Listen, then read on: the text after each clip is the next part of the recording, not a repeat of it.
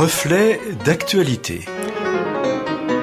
Une approche chrétienne de l'actualité de la semaine.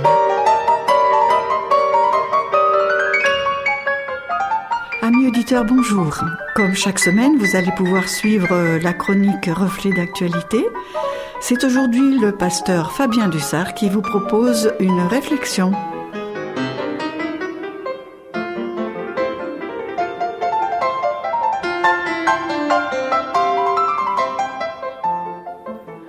Le 1er février 2021, Gérald Darmanin était interviewé sur France Inter à propos du projet de loi visant à lutter contre le séparatisme. Pendant cette interview d'environ une demi-heure, le ministre de l'Intérieur a dit La loi de la République est supérieure à la loi de Dieu. Cette phrase, on peut s'en douter, a fait bondir bon nombre de chrétiens qui ont perçu dans ses propos un signe des temps, de l'idolâtrie, l'antichrist, ou plus simplement la menace d'une diminution de leur liberté de culte. Pour certains, nous serions alors arrivés au moment où l'État tomberait son masque et se positionnerait au-dessus de Dieu et de sa loi. Depuis cette interview, un pasteur et prédicateur évangélique dont je tairai ici le nom a hurlé au scandale. Sur YouTube, car il est aussi youtubeur avec pas moins de 43 000 abonnés, il a posté, à peine quatre jours après cette interview, une vidéo dans laquelle il s'indigne contre de tels propos. Mais ce pasteur évangélique n'est pas le seul à s'offusquer. Dans son édition du 2 février, soit le lendemain d'interview polémique, le journal La Croix publiait un article faisant état de l'affolement de catholiques de toute sensibilité qui s'inquiétaient de tels propos dans la bouche d'un ministre de l'Intérieur. Le scandale a alors pris de l'ampleur, au point où de nombreux médias confessionnels et non confessionnels ont traité le sujet dans la semaine qui a suivi.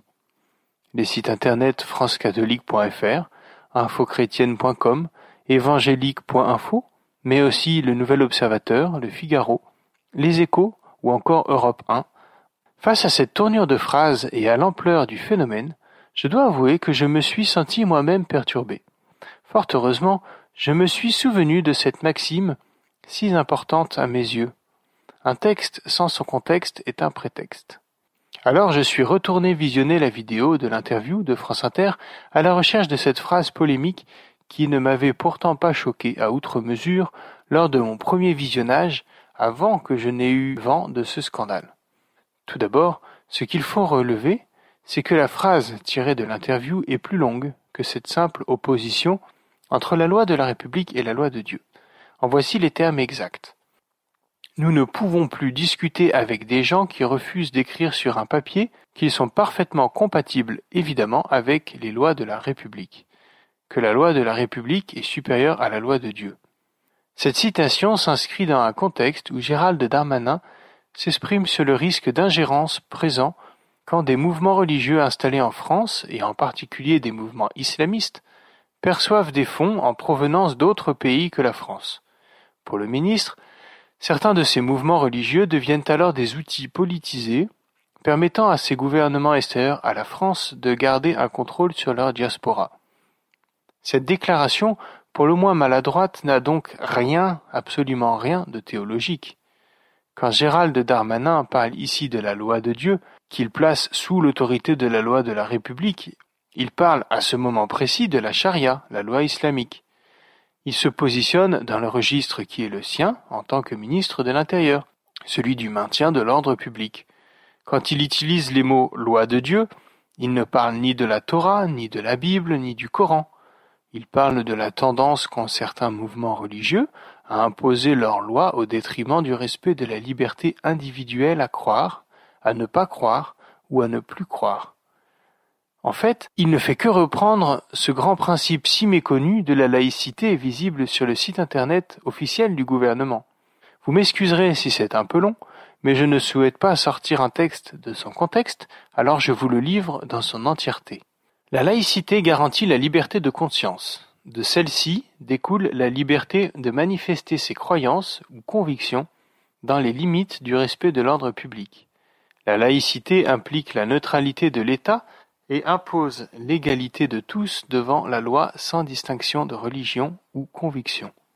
La laïcité garantit aux croyants et aux non-croyants le même droit à la liberté d'expression de leurs croyances ou convictions. Elle assure aussi bien le droit d'avoir ou de ne pas avoir de religion, d'en changer, de ne plus en avoir, elle garantit le libre exercice des cultes et la liberté de religion, mais aussi la liberté vis-à-vis de la religion. Personne ne peut être contraint au respect de dogmes ou de prescriptions religieuses. La laïcité implique la séparation de l'État et des organisations religieuses. L'ordre politique est fondé sur la seule souveraineté du peuple, des citoyens, et l'État, qui ne reconnaît et ne salarie aucun culte, ne régit pas le fonctionnement interne des organisations religieuses. De cette séparation se déduit la neutralité de l'État, des collectivités territoriales et des services publics, non des usagers. La République laïque impose ainsi l'égalité des citoyens face à l'administration et aux services publics, quelles que soient leurs convictions ou croyances. La laïcité n'est pas une opinion parmi d'autres, mais la liberté d'en avoir une. Elle n'est pas une conviction, mais le principe qui les autorise toutes sous réserve du respect de l'ordre public. Alors oui, devant un pareil scandale, je suis inquiet. Mais ce qui m'inquiète est tout autre que ce que j'ai eu l'occasion de lire dans les articles que j'ai cités. Je suis inquiet de voir à quel point les croyants peuvent se focaliser rapidement sur les mots sans même rechercher à en percevoir le sens réel. Alors j'ai pris mon ordinateur, je suis allé chercher ce projet de loi si controversé. Et ma plus grande surprise fut d'abord de constater la taille du document. 469 pages, excusez-moi du peu.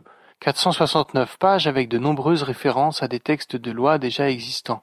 Je me suis dit alors que nous devions avoir dans nos églises un grand nombre de docteurs de la loi pour avoir autant de spécialistes en capacité de proposer un avis si rapide et si tranché. Ou bien avons-nous perdu notre sens critique? Ce sens critique dont faisaient preuve les Juifs de Béret est pourtant mis en valeur dans la Bible comme une qualité précieuse. En ce qui me concerne, ayant parcouru l'ensemble du projet de loi, mais n'étant pas juriste, je suis dans l'incapacité de dire s'il s'agit d'une bonne idée juridiquement parlant. Je ne vais pas non plus vous dire si j'apprécie ou si je n'apprécie pas notre ministre de l'Intérieur, et mes propos vont au-delà de mon ressenti vis-à-vis -vis de la politique menée par le gouvernement actuel. En revanche, dans ce projet de loi, j'ai trouvé une volonté de traiter de façon équitable les croyants et les non-croyants. Peu importe leur religion ou leur absence de religion. J'y ai trouvé aussi une précision sur ce que signifie être parfaitement compatible avec les lois de la République. Il s'agit, je cite, de respecter les principes républicains que sont la liberté, l'égalité, la fraternité, le respect de la dignité de la personne humaine et la sauvegarde de l'ordre public. À titre peut-être très personnel, il ne me semble pas que la Bible soit contre cela. Il me semble au contraire que ces principes républicains sont très cohérents avec la loi de Dieu au sens biblique du terme. J'aime ces deux versets tirés de l'épître de Jacques. La sagesse d'en haut est d'abord pure, ensuite pacifique, modérée, conciliante, pleine de miséricorde et de bons fruits, sans partialité, sans hypocrisie. Le fruit de la justice est semé dans la paix par des artisans de paix. Je vous laisse aller dans vos Bibles pour en trouver le contexte.